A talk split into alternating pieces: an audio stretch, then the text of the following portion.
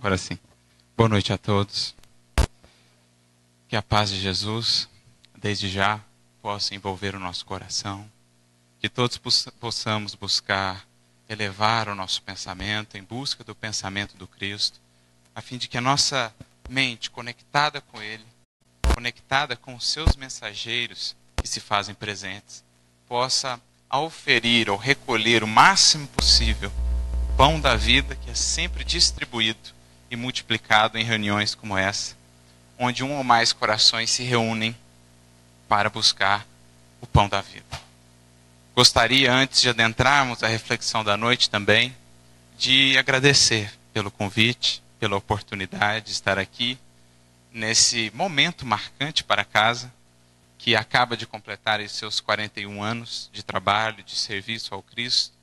Gostaríamos, portanto, de parabenizar a todos os trabalhadores, encarnados e desencarnados, porque quarenta anos não são quarenta dias, quarenta anos denotam já uma intimidade, um estreitamento de laços entre os corações que fazem parte dessa equipe, nos dois planos da vida, que tem conseguido manter ou sustentar a casa de pé.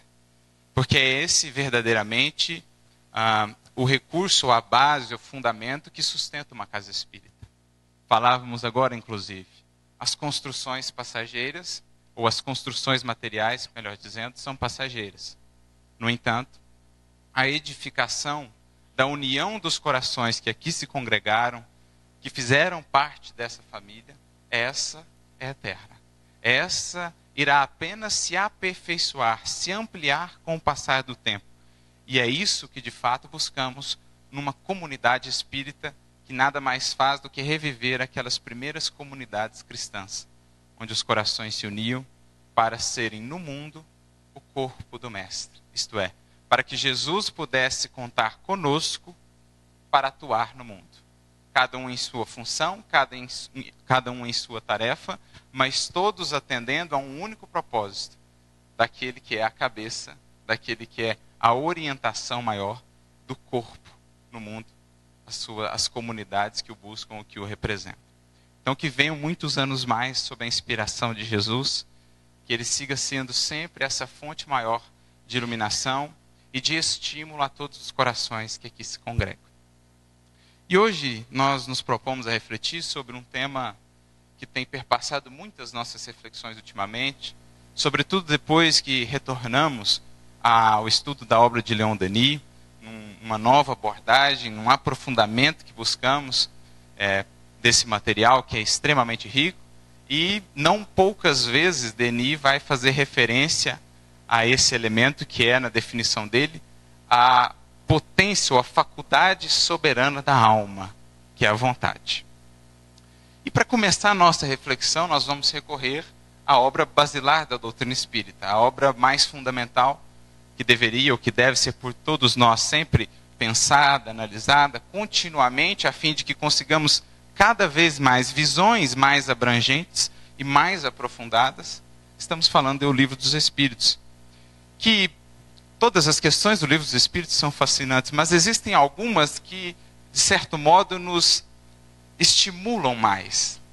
Existem algumas questões que nos constrangem mais, ou melhor, que nos tiram da zona de conforto de uma maneira mais enfática. E é bom que assim seja, porque aprendemos que, na verdade, o papel do conhecimento é justamente nos tirar da zona de conforto em que temos estado. O papel do conhecimento é justamente abrir novos horizontes à nossa mente, à nossa alma, e justamente pelo fato de abrir esses novos horizontes, nos impelir a alcançá-lo. Porque é da lei, é da lei de progresso que, entrevendo um novo horizonte, entre, entrevendo novos degraus, a nossa alma sinta-se impelida a alçar-se ou a caminhar até eles. Então o conhecimento tem esse objetivo. E quando o fazemos, portanto, quando meditamos em torno das questões do Livro dos Espíritos, de algum modo somos convidados a dar um passo além. E algumas, em especial, como eu vinha falando, o fazem de maneira mais caracterizada, de maneira mais pronunciada. E essa questão a que me refiro hoje é uma delas, sem dúvida alguma. Creio uma das questões mais conhecidas por todos nós, os espíritas, uma das questões mais lidas, mais meditadas, e que muitas vezes desperta em nós aquele incômodo ou até sorrisos, porque a gente vê o quanto ainda estamos, ou quanto ainda temos por fazer e por melhorar. Refiro-me à questão novecentos e nove do Livro dos Espíritos, em que os espíritos haverão, de, ou melhor, em que Kardec haverá de perguntar aos espíritos se nós, todos nós, poderíamos, pelos nossos esforços, vencer as nossas más tendências. Uma pergunta fundamental, por quê? Sabemos que toda a infelicidade humana, todas as nossas dores, todos os males, em suma, vão encontrar a sua raiz ainda em nossas tendências inferiores. Portanto, meditar a respeito dos meios ou dos modos de vencer essas tendências inferiores é, na verdade, buscar os recursos principais para que consigamos alcançar o anseio de todos nós. Paz de espírito, felicidade em sentido profundo. É isso que buscamos quando meditamos a respeito dessa temática. Então, de cara para nós, a resposta que os espíritos nos derem terá uma importância capital, porque vão nos falar quais os meios, ou os recursos, ou como fazer para vencer essas nossas más tendências, para eliminar em nós as raízes do mal, que nos afiniza ainda com o mal de fora e que, portanto, nos faz sofrer. Mas a resposta dos espíritos é lapidar. E como falei, bastante incomodativa, bastante estimulante, depende do ponto de vista que cada um analisar. Dirão eles, sim, e frequentemente fazendo bem poucos esforços. O que lhes falta é a vontade. Ah, quão poucos dentre vós fazem esforços. É ou não é uma questão que nos tira um pouco do eixo, que nos tira um pouco do prumo? Porque às vezes nos vemos aí com imensas lutas íntimas, e então vêm os espíritos e nos dizem, o que lhes falta é a vontade. E paramos para pensar, mas parece que tudo que eu estou fazendo é tentando ter essa vontade, ou tentando exercer essa vontade. E, no entanto, dizem eles, quão poucos dentre vós fazem esforços.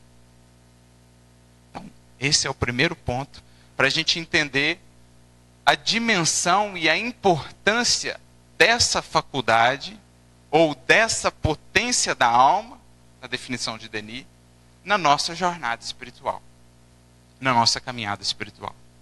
Sem refletirmos sobre o que é a vontade, sobre como desenvolver essa vontade, ainda estaremos distantes da possibilidade de vencer as nossas más tendências e, portanto, de alcançar a felicidade que nos é possível no estágio espiritual em que nos encontramos.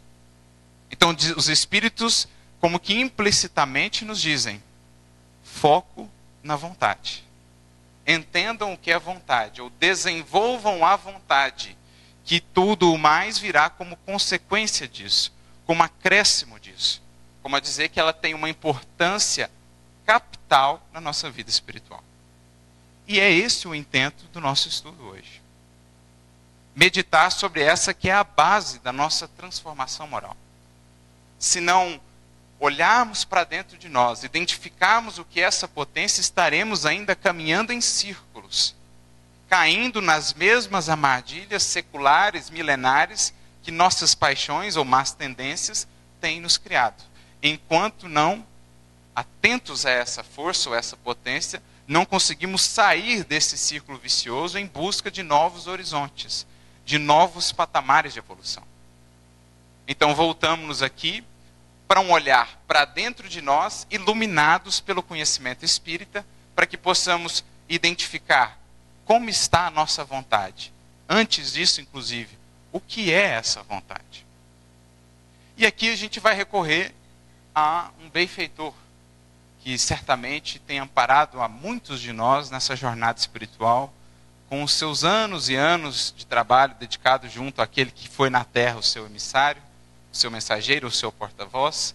Falamos de Emmanuel, juntamente com Chico Xavier, que em seu livro, um livro muito bonito, embora curto, extremamente profundo, o livro Pensamento e Vida, em seu capítulo dois, vai nos falar a respeito da vontade.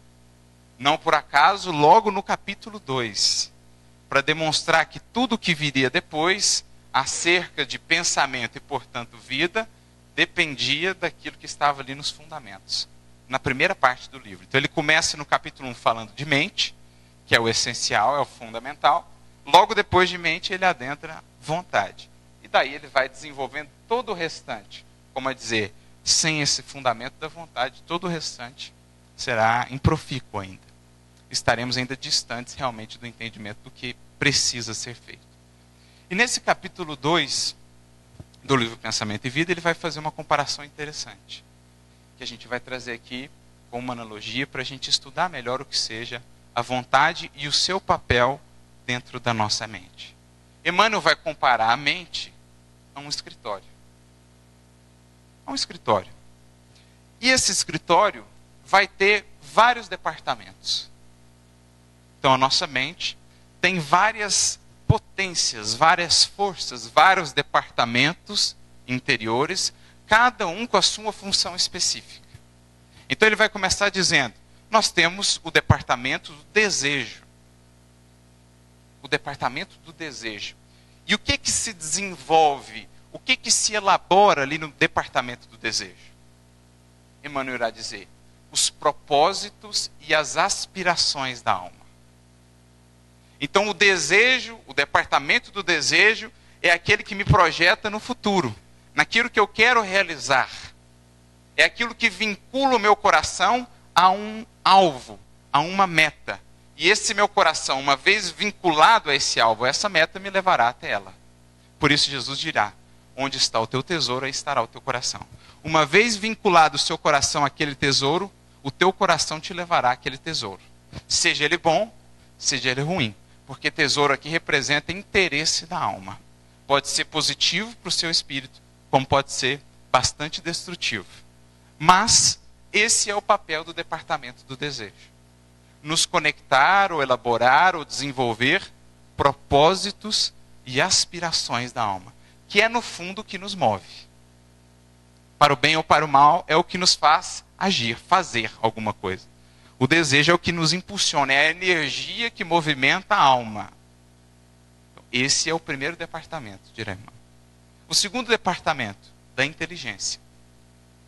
O que que se desenvolve, se elabora ou se arquiva ali? Dirá Emmanuel, ali estão os patrimônios da evolução e da cultura.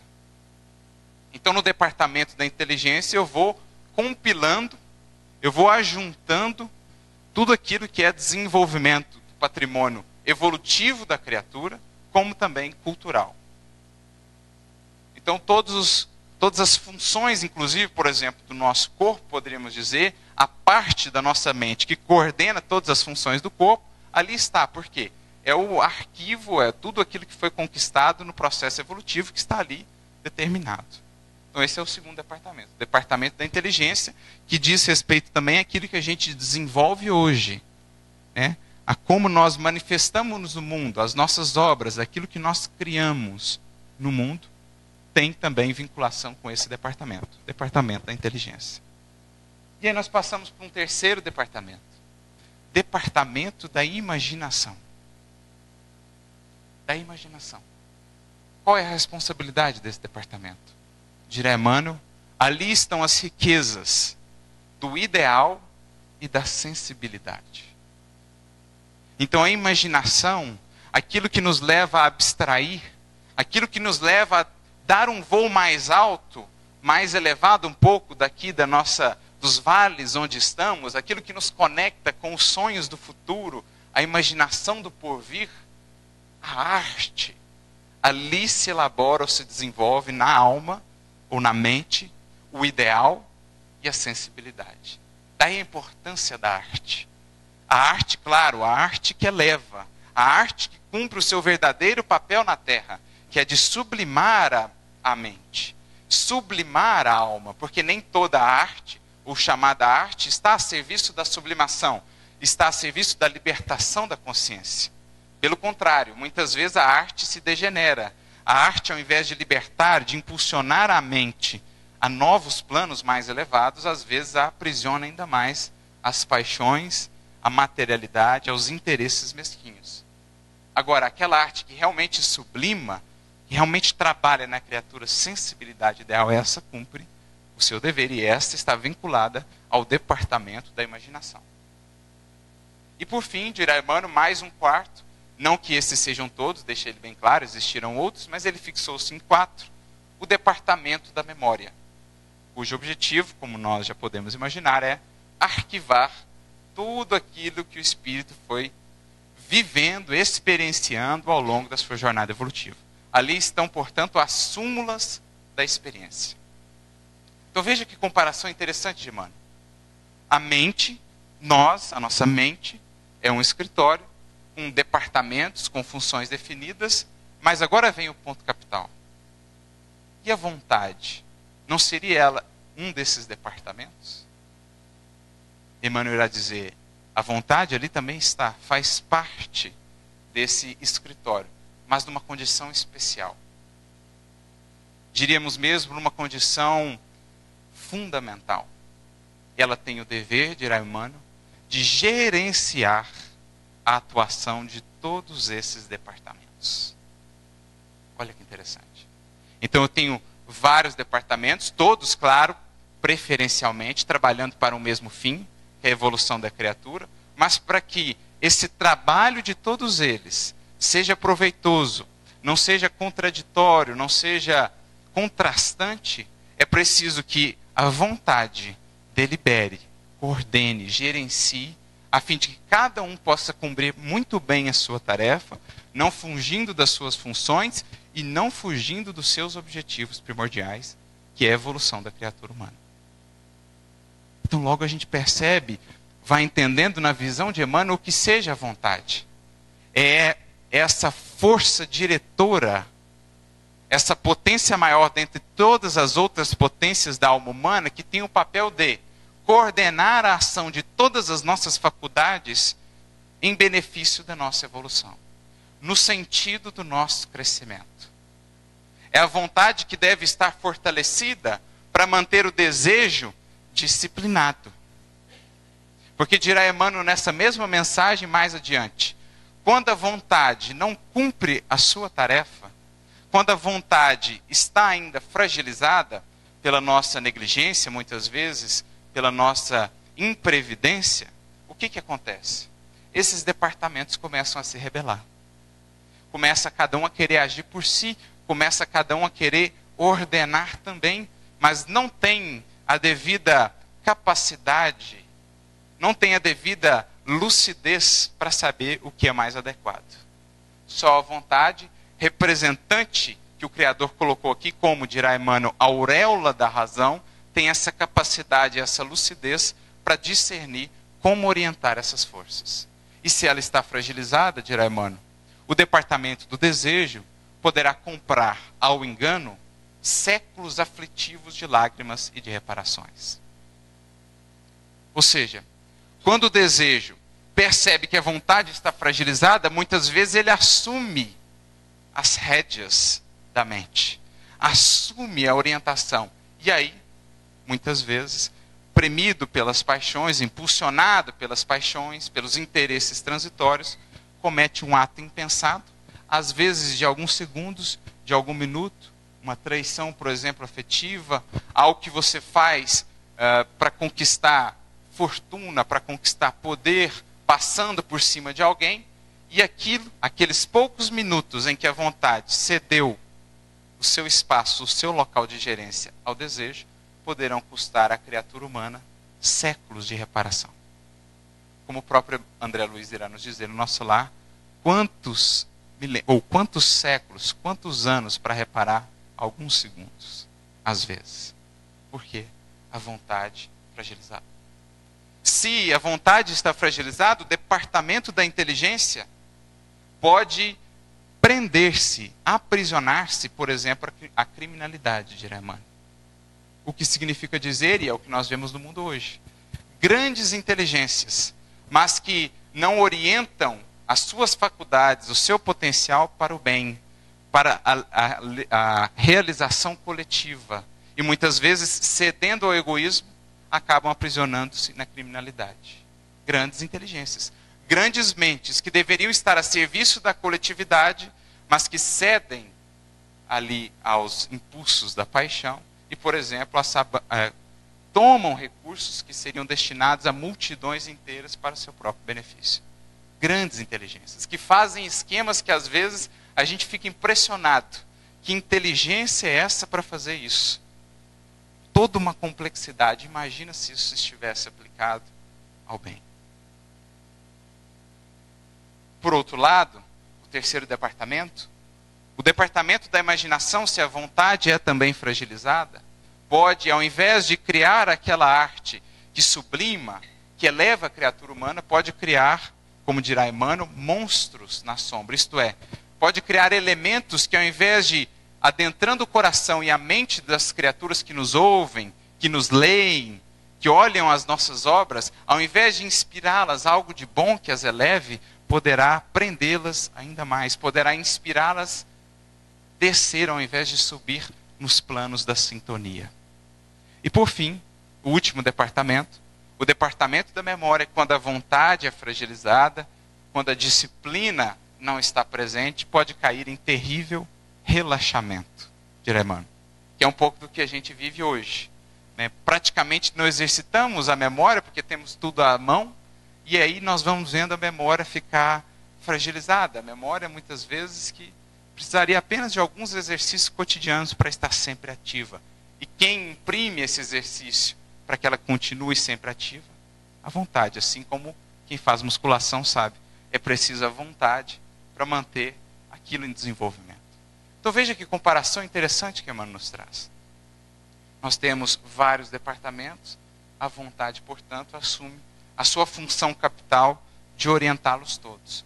Logo nos trazendo essa ideia de que o papel da vontade é como o papel de um leme de um navio.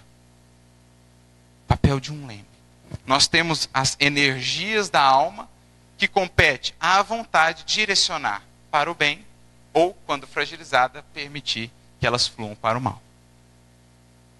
E aí a gente reaproxima um estudo, voltando novamente ao Livro dos Espíritos, agora na questão novecentos e sete, a gente começa a entender um pouquinho melhor qual a relação, por exemplo, entre vontade e paixões, ou más inclinações.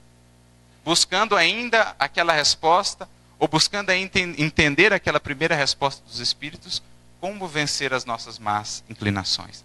Na questão novecentos e sete, do Livro dos Espíritos, Kardec pergunta aos benfeitores se o princípio das paixões em si mesmo é algo ruim. E a resposta dos Espíritos é interessante. Dirão eles, não. As paixões, ou o princípio das paixões, foi colocado no homem para o bem. O problema está no excesso acrescido da vontade. Excesso acrescido da vontade.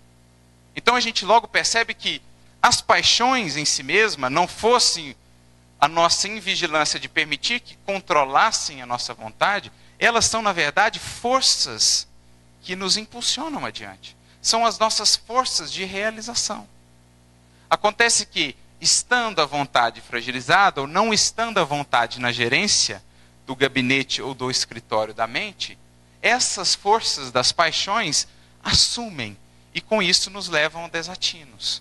Com isso nos levam aos exageros. E aos exageros, os excessos, ao desequilíbrio, ao desequilíbrio, à infelicidade. Então é todo um caminho, mas percebamos, as paixões são a força motriz da alma. O que precisamos aprender é não eliminá-las, como os Espíritos nos dirão na questão seguinte, novecentos e oito, mas aprender a orientá-las, a canalizá-las de modo que atendam ao nosso progresso, ao nosso desenvolvimento espiritual. É, por exemplo, o que nós vemos em um apóstolo Paulo. Toda aquela energia das paixões outrora, assumindo o controle, o levou a cometer aqueles desatinos. No entanto, quanto iluminado pelo Cristo, mais consciente de si mesmo e dos seus deveres, assume as rédeas da sua existência, fortalece a sua vontade, passa agora a orientar aquela mesma força das paixões para a construção de algo positivo. E daí a tremenda força de realização que possuía. É o que os Espíritos estão nos dizendo. O papel da vontade é, portanto, orientar e controlar a intensidade dessas forças da alma que são as paixões. São as forças naturais, como todas as forças naturais da natureza, que precisam de direcionamento, de equilíbrio, de disciplina, de controle. Por exemplo, a água, uma força da natureza.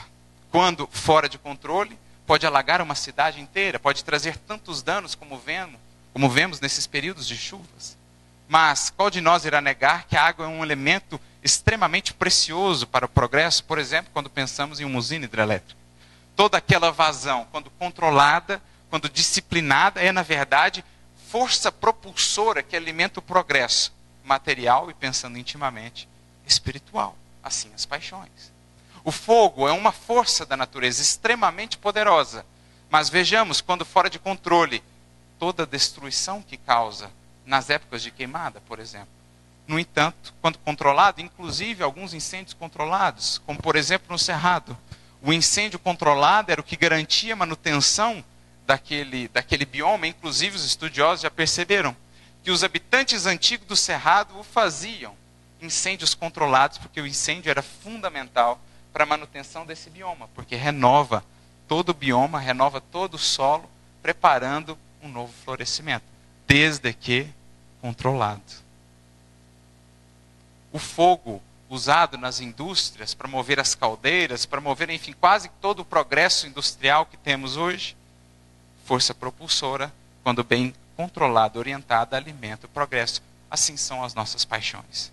É preciso que aprendamos a desenvolver, portanto, a vontade, a fim de que, tendo ela fortalecida, aprendamos a orientar agora as forças de nossas paixões no sentido da nossa evolução. É como se fosse mesmo um barco, uma caravela. Se as paixões são o vento que impulsiona a caravela, a vontade é o leme. A vontade é o leme que ou destina essa caravela aos rochedos, portanto à destruição, ou destina ao infinito dos oceanos, do desconhecido que nos aguarda. Então as paixões, o vento, força propulsora, a vontade, o leme. Segundo a orientação que dermos, portanto, a essas forças, ou a dor, ou a decepção, ou então o infinito que nos aguarda, seguindo o caminho da evolução. É assim que a gente vai entendendo melhor o que seja a vontade. E a importância de aperfeiçoá-la. A importância de exercitá-la em nós. E a gente vai percebendo também uma profunda vinculação entre essa força, ou essa potência da alma, e outro elemento, ou outro termo muito conhecido por nós, que é a fé. Porque nos dirão os Espíritos, por exemplo, lá no capítulo dezenove do Evangelho segundo o Espiritismo, a fé transporta as montanhas, no item doze nós temos uma mensagem muito interessante, em que um espírito protetor, quando falava lá da fé divina e humana, vai nos trazer a seguinte orientação: se todos os encarnados estivessem bem persuadidos da força que em si trazem, e se quisessem colocar a sua vontade a serviço dessa força, realizariam aquilo que até hoje foi chamado entre vós de prodígios, mas que nada mais é do que o desenvolvimento das faculdades humanas. Olha que abordagem, ou que aproximação interessante que eles vão fazer. Existe uma força íntima nossa, uma força propulsora no mais íntimo do nosso ser que nos impulsiona a progredir. Força que vibra em todas as coisas, em todos os seres, que é justamente a definição de fé que Emmanuel nos trará no Pensamento e Vida. Mas podemos dizer que a fé é, na verdade, já um alinhamento da nossa vontade com a vontade divina, que inspira ou que impulsiona a todos os seres a evolução. É o que os Espíritos nos dizem, o que esse Espírito em particular nos disse. Se todos soubessem dessa força, dessa força que há em nós, e se nos dispuséssemos a aliar a nossa vontade a essa força, que força então teríamos de mudança e de realização? Então o que no fundo está nos dizendo o Espírito é: fé é quando a sua vontade se alinha com a vontade divina. Quando a sua força de realização se alinha, ou se inspira, ou é secundada pela força de realização divina. É quando você conta com Deus, mas Deus também pode contar contigo. Isso é fé. Uma relação estreita, íntima, com a nossa essência divina, com a mola propulsora que o Criador depositou em todos nós, nos impulsionando ao infinito. Fé e vontade, portanto, se alinham ou se consubstanciam numa coisa só a partir do momento em que a criatura desperta para a sua consciência, para os seus deveres maiores e para a necessidade de crescer. Por isso, Emmanuel disse que a vontade é essa auréola razão. Porque é quando nós, despertando já para os nossos deveres, deixamos de nos vincular ao passado da animalidade, dos instintos que nos prendiam até então, e passamos agora a voltar os nossos interesses, o nosso olhar ao futuro, à angelitude, à espiritualidade que nos conclama a seguir.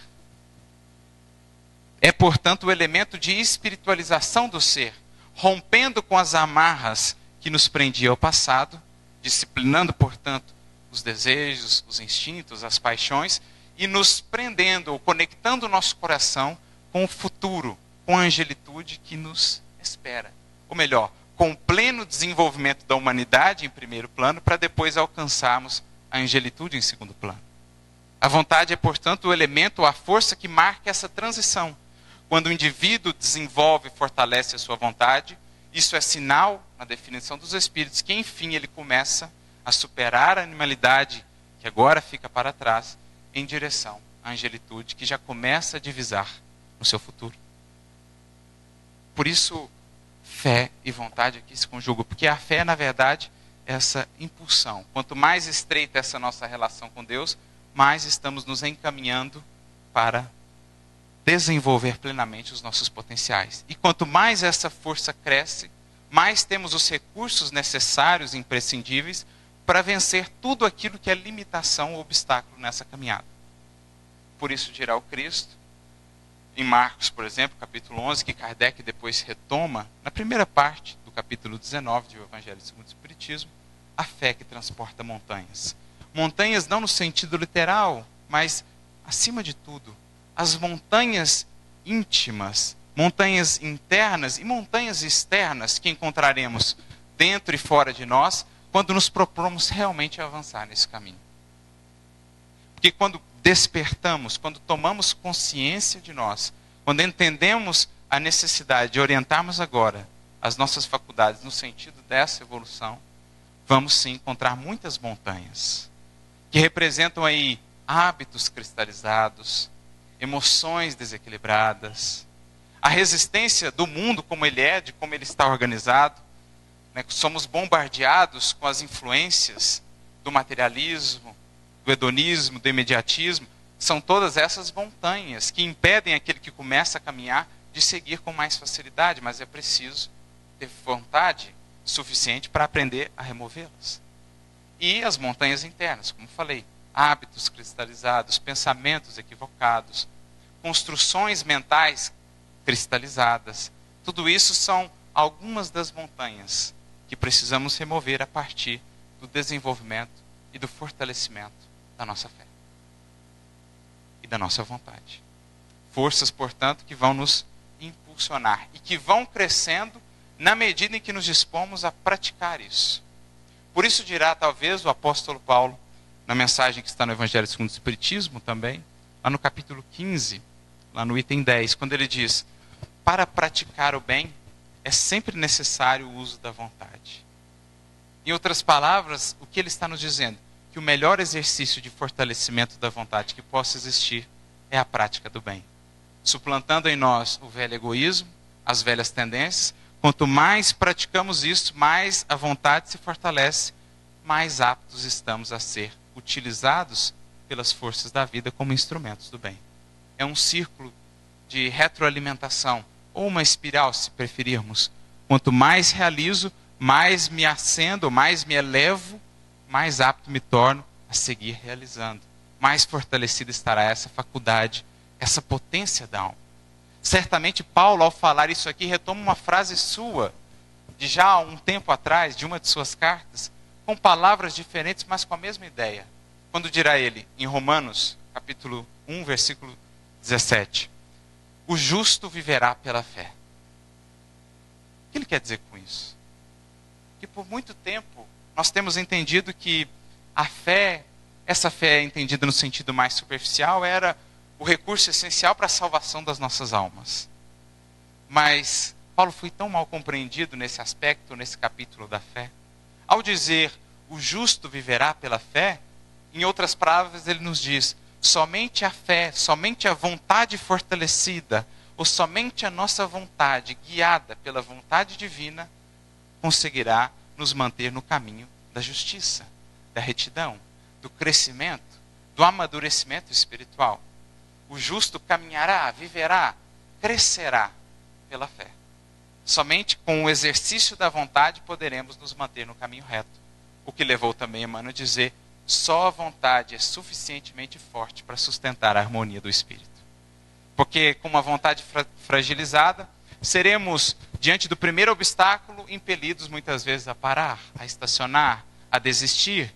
Ou seremos influenciados pelo meio, pelas pessoas que vivem ao nosso redor. Uma ideia que plantarem em nós será já motivo para desânimo. Um comentário menos digno, um comentário infeliz, uma calúnia, uma dificuldade, já será para nós muitas vezes motivo para fragilizarmos, para nos, para nos abandonarmos à margem do caminho.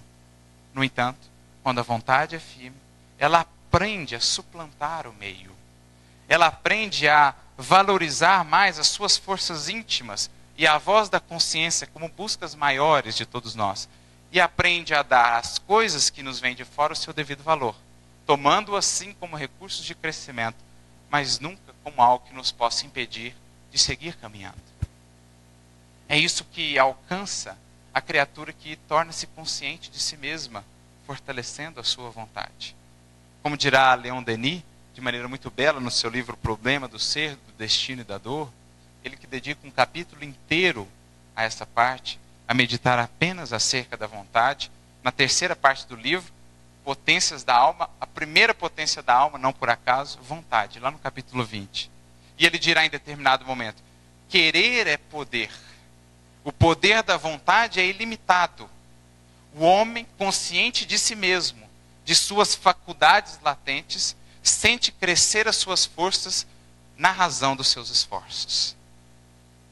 Então, quanto mais nos tornamos conscientes do que somos, do chamado da vida, do dever que a consciência nos impele, e mais nos aplicamos a concretizar isso na nossa vida, mais nos fortalecemos, mais sentimos esse poder crescer em nós, poder que aprende, portanto, a suplantar todas as resistências, todas as montanhas que encontrarmos pelo caminho. É isso o desenvolvimento da fé, da vontade.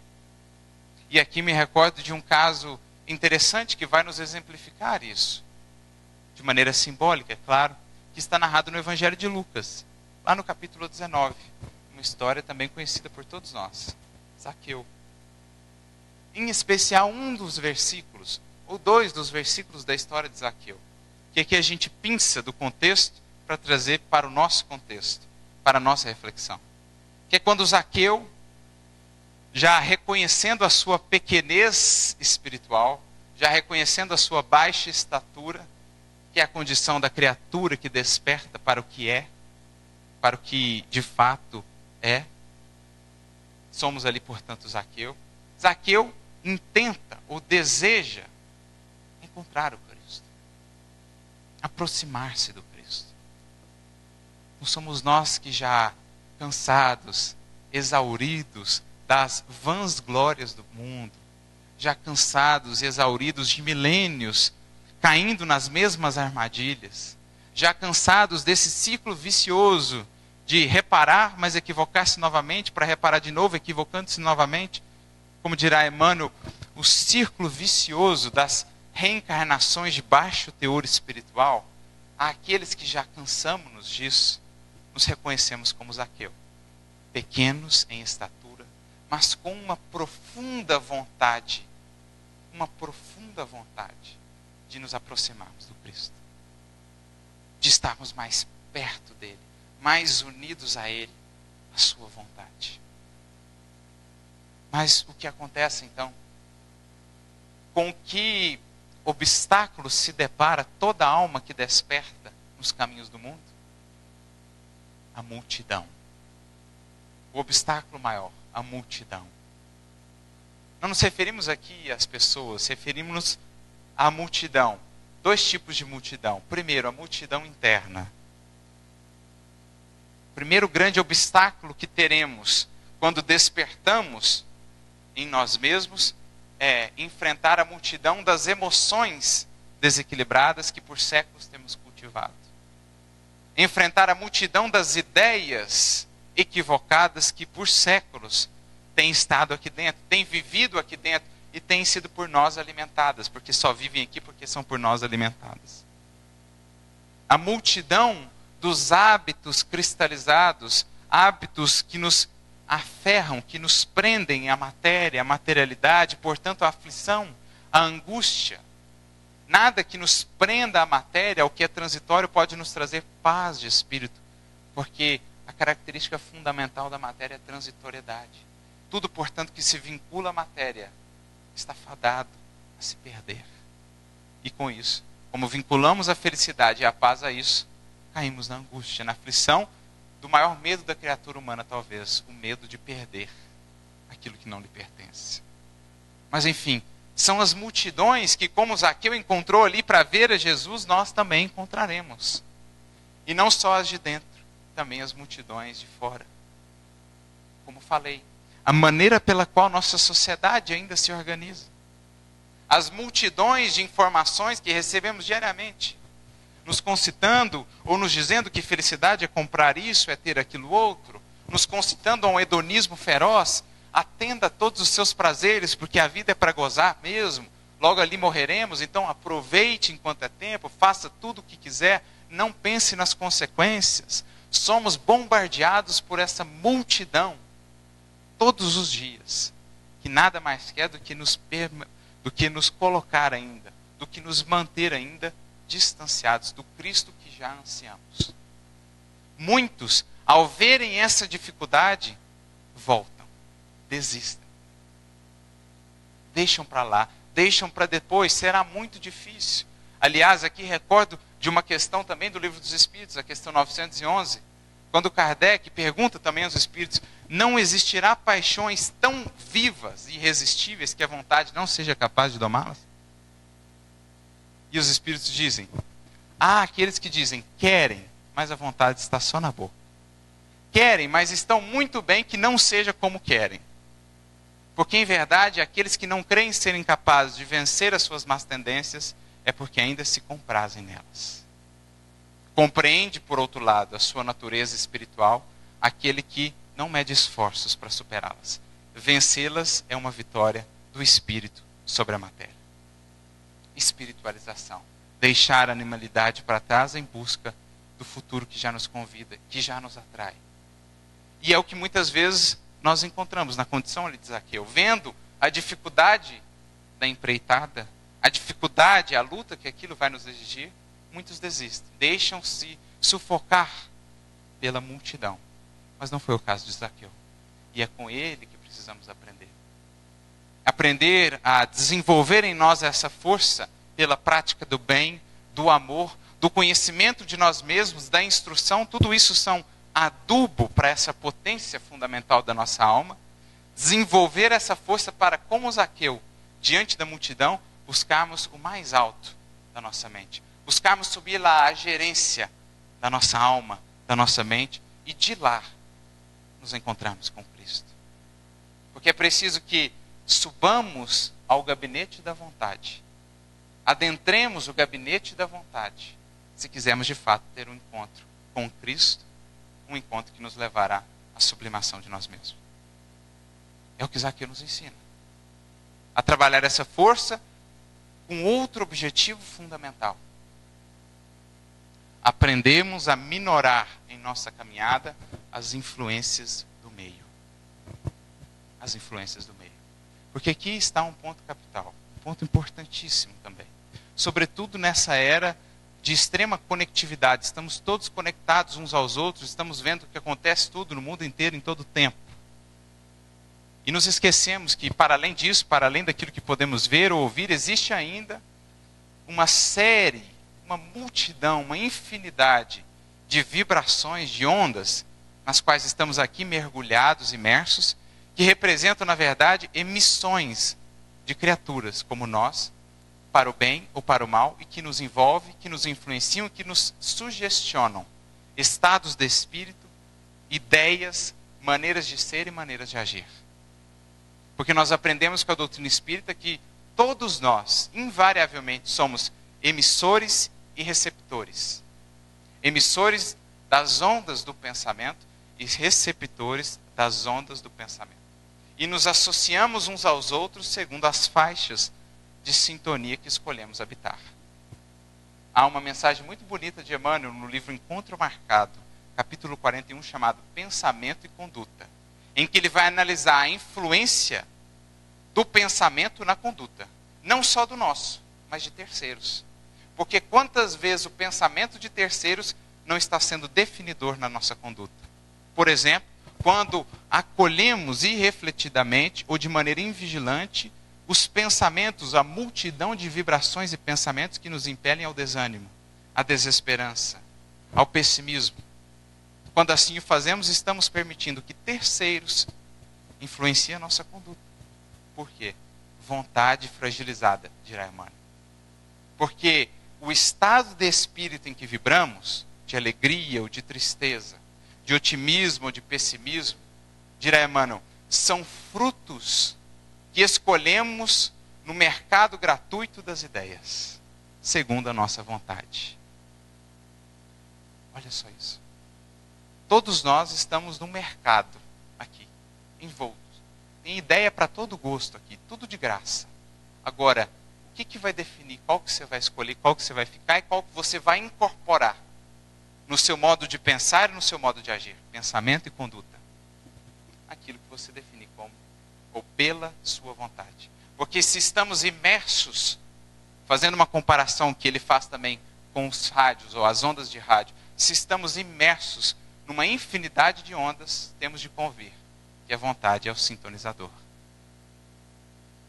Isso é importantíssimo para os nossos dias de hoje.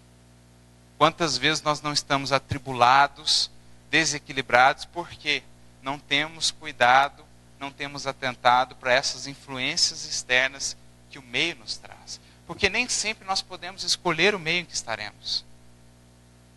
Porque às vezes somos compelidos pelas circunstâncias da vida a conviver com pessoas difíceis, com pessoas que terão pensamentos ou vibrações, sintonias difíceis. Estaremos muitas vezes num meio, num local em que vivenciaremos ou estaremos em contato com essas vibrações. Não podemos fugir a essa lei das trocas, mas nós podemos sim definir a qualidade das trocas. E definir a qualidade dessas trocas mentais está em nossa mão. E só o consegue fazer quem tem a vontade fortalecida. É o que Zaqueu também nos ensina.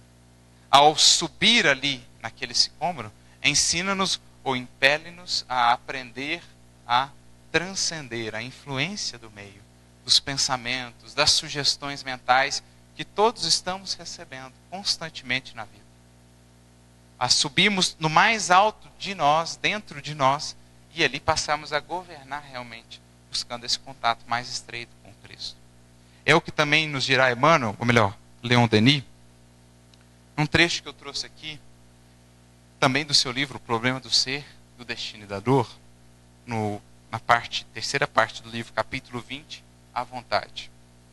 E ele vai dizer assim: há em toda a alma humana dois centros, ou melhor, duas esferas de ação e de expressão. Uma delas, a exterior, manifesta a personalidade, o eu, com as suas paixões, as suas fraquezas, a sua mobilidade e a sua insuficiência. Então essa é a primeira esfera de expressão da criatura que está ainda mais vinculada à animalidade, ao passado de onde emergiu, do que efetivamente ao futuro. Enquanto essa esfera for a reguladora do nosso proceder, teremos a vida inferior, semeada de provações e males. Então, como decorrência natural dessa vinculação nossa, está ainda uma vida muito aquém do que é a expressão da vida abundante da qual Jesus nos fala. Uma vida marcada por angústia, aflição, sofrimento, pela consequência dos nossos próprios atos.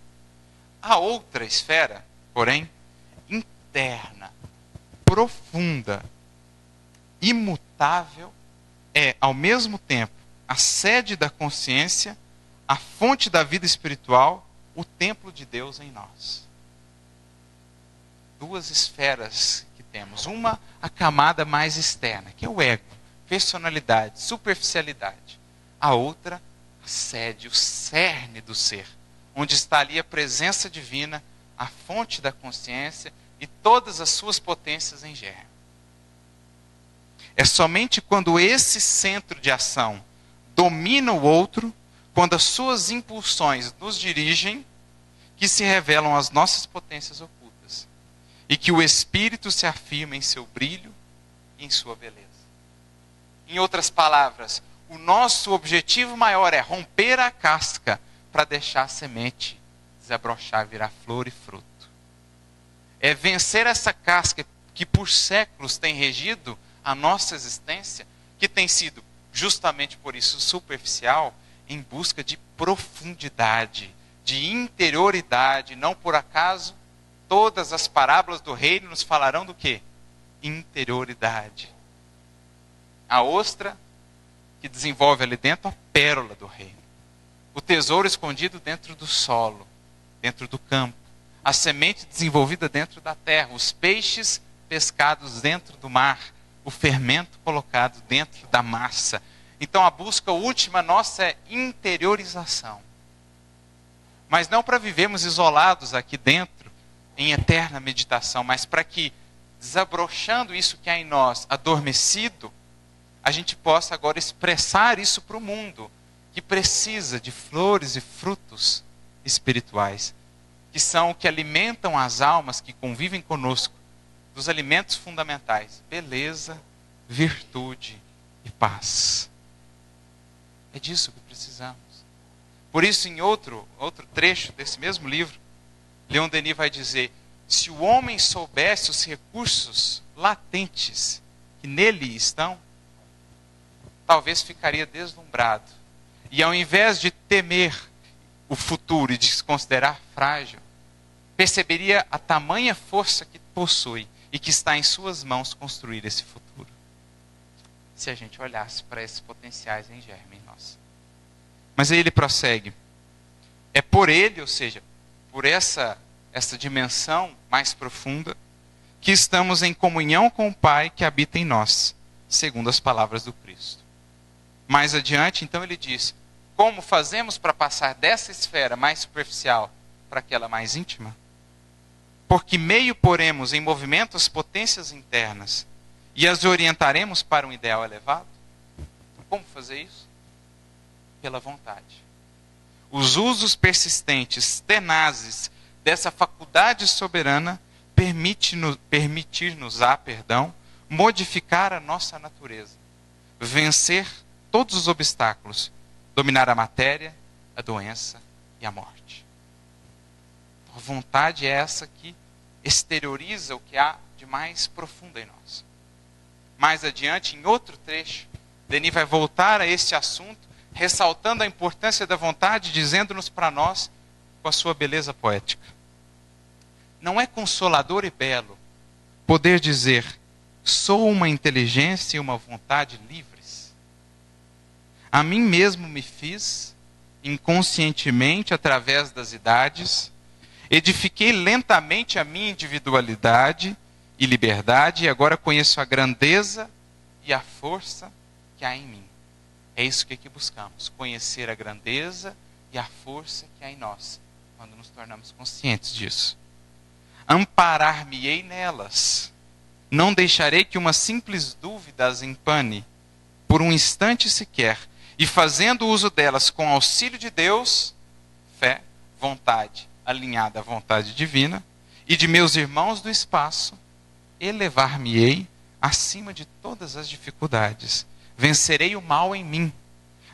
Desapegar-me-ei de tudo que me acorrenta às coisas grosseiras para levantar o voo para os mundos felizes. Mais adiante, minha vontade me chama para a frente. sempre para frente. Cada vez mais conhecimento, mais vida, vida divina. E com ela conquistarei a plenitude da existência. Construirei para mim uma personalidade melhor, mais radiosa e amante. Saí para sempre do estado inferior de ser ignorante, inconsciente do seu valor e do seu poder. Afirmo-me na independência e dignidade da minha consciência e estendo a mão a todos os meus irmãos, dizendo-lhes: despertai do vosso pesado sono, rasgai o véu material que vos envolve, aprendei a conhecer-vos, a conhecer as potências de vossa alma e a utilizá-las. Todas as vozes da natureza bradam: levantai-vos e marchai, apressai-vos para a conquista dos vossos destinos. Essa é a definição de vontade, da, do papel da vontade em nossa alma e em nossos destinos. Que, entendendo isso, mais conscientes acerca da importância dessa potência fundamental, que tem o não pequenino trabalho de burilar e aperfeiçoar todas as outras potências de nossa alma, que possamos investir no seu fortalecimento. De que modo ou por que meios? Autoconhecimento, trabalho no bem, exercício do amor, contato conosco, com a espiritualidade superior, para que aprendamos a ter essa força ou essa potência muito firme, para não nos deixarmos suplantar, impedir de caminhar pelas resistências, pelas multidões e pelas montanhas que certamente encontraremos nos caminhos. Que aprendamos por meio da vontade a escolher melhor, definir melhor quais as nossas conexões, que tipo de pensamentos permitimos adentre a nossa alma, que tipo de vinculações mentais temos escolhido estabelecer. Porque é impossível refletir a luz das estrelas numa mente ou num lago mental ainda tumultuoso, ainda perturbado, desequilibrado que está, na maioria das vezes, pelos múltiplos pensamentos que acolhemos, sem qualquer análise, sem qualquer reflexão. Que aprendamos a suplantar o meio, e para isso, só há um único recurso. Fortalecidos pela vontade, conectarmos a espiritualidade superior, como Zaqueu, subindo ao sicômoro de nossa alma em busca do Cristo, para que ao lado dele, possamos seguir em direção a esses destinos que nos convidam, que nos convocam a sempre ascender, a sempre galgar um degrau a mais, porque em verdade o que nos aguarda, o que nos espera no futuro é ainda para nós indescritível, mas uma certeza temos, só pode ser algo infinitamente belo, infinitamente bom, infinitamente amoroso, partindo do Pai Criador pelas mãos de Jesus. Com a vontade fortalecida, portanto, sigamos, alinhando-a com a vontade divina, para que a fé seja esse recurso sempre em mãos, para remover todas as montanhas do caminho. Que Deus nos abençoe a todos. Muita paz.